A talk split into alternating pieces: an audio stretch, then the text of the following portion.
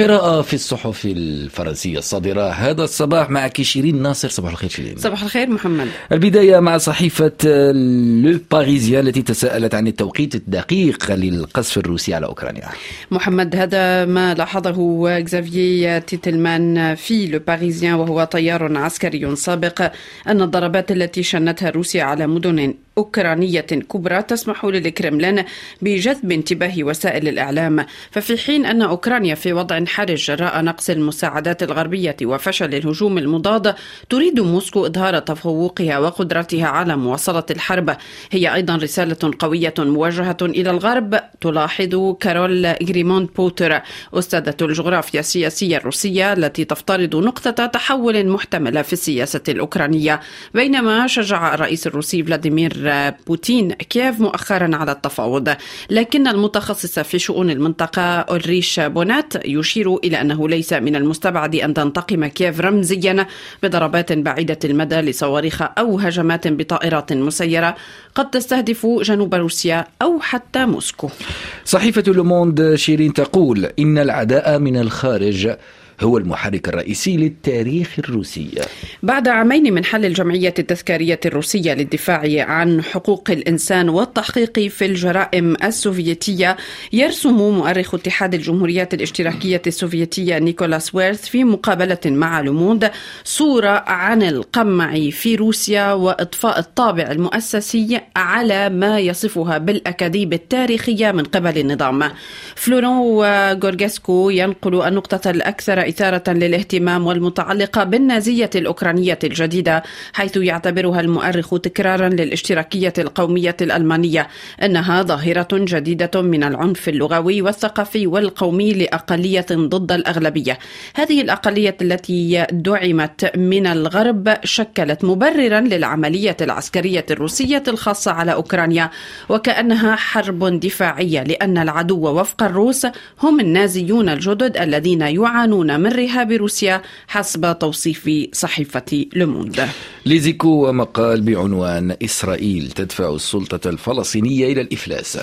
طالما أنا وزير المالية فلن يذهب شيكل إلى النازيين في غزة. الكلام لوزير المال الإسرائيلي بتسلئيل سموتريتش في سعيه حسب باسكال بغينيل لفرض عقاب جماعي والمساهمة في زعزعة استقرار السلطة الفلسطينية وذلك من أجل ضم جزء كبير من الضفة الغربية إلى الأراضي الإسرائيلية. بينما تريد واشنطن السماح بدفع هذه المستحقات سعيا لاستخدام حركة فتح للاستيلاء على السلطة في قطاع غزة بدلا من حماس. بنيامين نتنياهو حاول رفع الحاجز المالي جزئيا بناء على طلب عاجل من الجيش الإسرائيلي والأجهزة الأمنية التي تحذره باستمرار من العواقب الوخيمة التي قد تترتب على إفلاس السلطة الفلسطينية.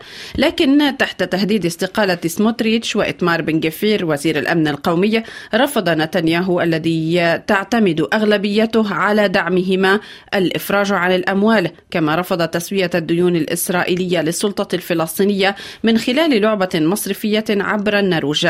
طرحها الرئيس الأمريكي الذي قاطع الاتصال الهاتفي مع نتنياهو السبت بطريقة غير دبلوماسية. نبقى دائما في منطقة الشرق الأوسط. الأخوة تطرقت إلى خطر نشوب الحريق بين إسرائيل وحزب الله اللبناني نعم محمد هذا ما كتبته جولي كونان في الصحيفة عن تزايد خطر اندلاع حريق بين إسرائيل وحزب الله تحديدا بعد اغتيال قائد الحرس الثوري الإيراني الجنرال رضا موسوي في سوريا في الخامس والعشرين من الشهر الجاري.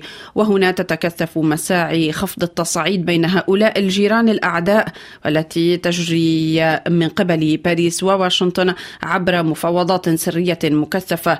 إذ يتمثل التحدي بإقناع حزب الله بسحب قواته شمال نهر الليطاني على بعد 30 كيلومترا من الحدود كما تطالب إسرائيل طوعا أو قصرا بتطبيق قرار الأمم المتحدة الرقم 1701 الذي تم تبنيه لإنهاء حرب عام 2006 بين إسرائيل وحزب الله. وينص على أن الجيش اللبناني وقوة الأمم المتحدة المؤقتة في لبنان اليونيفيل هما الوحيدان المنتشران بين الحدود ونهر الليطاني. هذا ما قرأناه في صحيفة لاكروا ونختم مع لو فيغارو التي كتبت في الشأن الفرنسي وتأجيل السباق داخل معسكر ماكرون على خلافته رئاسيا.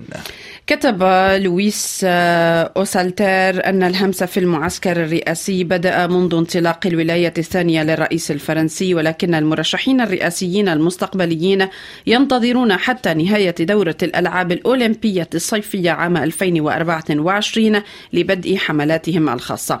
اتفاق ضمني لا يحترم. فوزير الداخلية جيرار درمانا حاول الهروب بمفرده. كما سمح زميله في الاقتصاد برونو لوماغ لنفسه مؤخرا بإبداء رأيه علنا بشأن الفترة المتبقية من السنوات الخمس أما إدوار فيليب فقد أعلن عن ترشحه تقريبا. ويتابع الكاتب بالإشارة إلى سعي حزب النهضة إلى إدامة المكرونية بعد عام 2027 ولكن دون التسرع في العثور على خليفة. فمن المقرر عقد مؤتمر للحزب في تشرين الثاني نوفمبر العام المقبل لكن التحدي سيكون بتعيين الأمين العام. أما مسألة تسمية مرشح رئاسي فلن تأتي إلا في وقت لاحق أي يمكن ما بعد الانتخابات البلدية عام 2026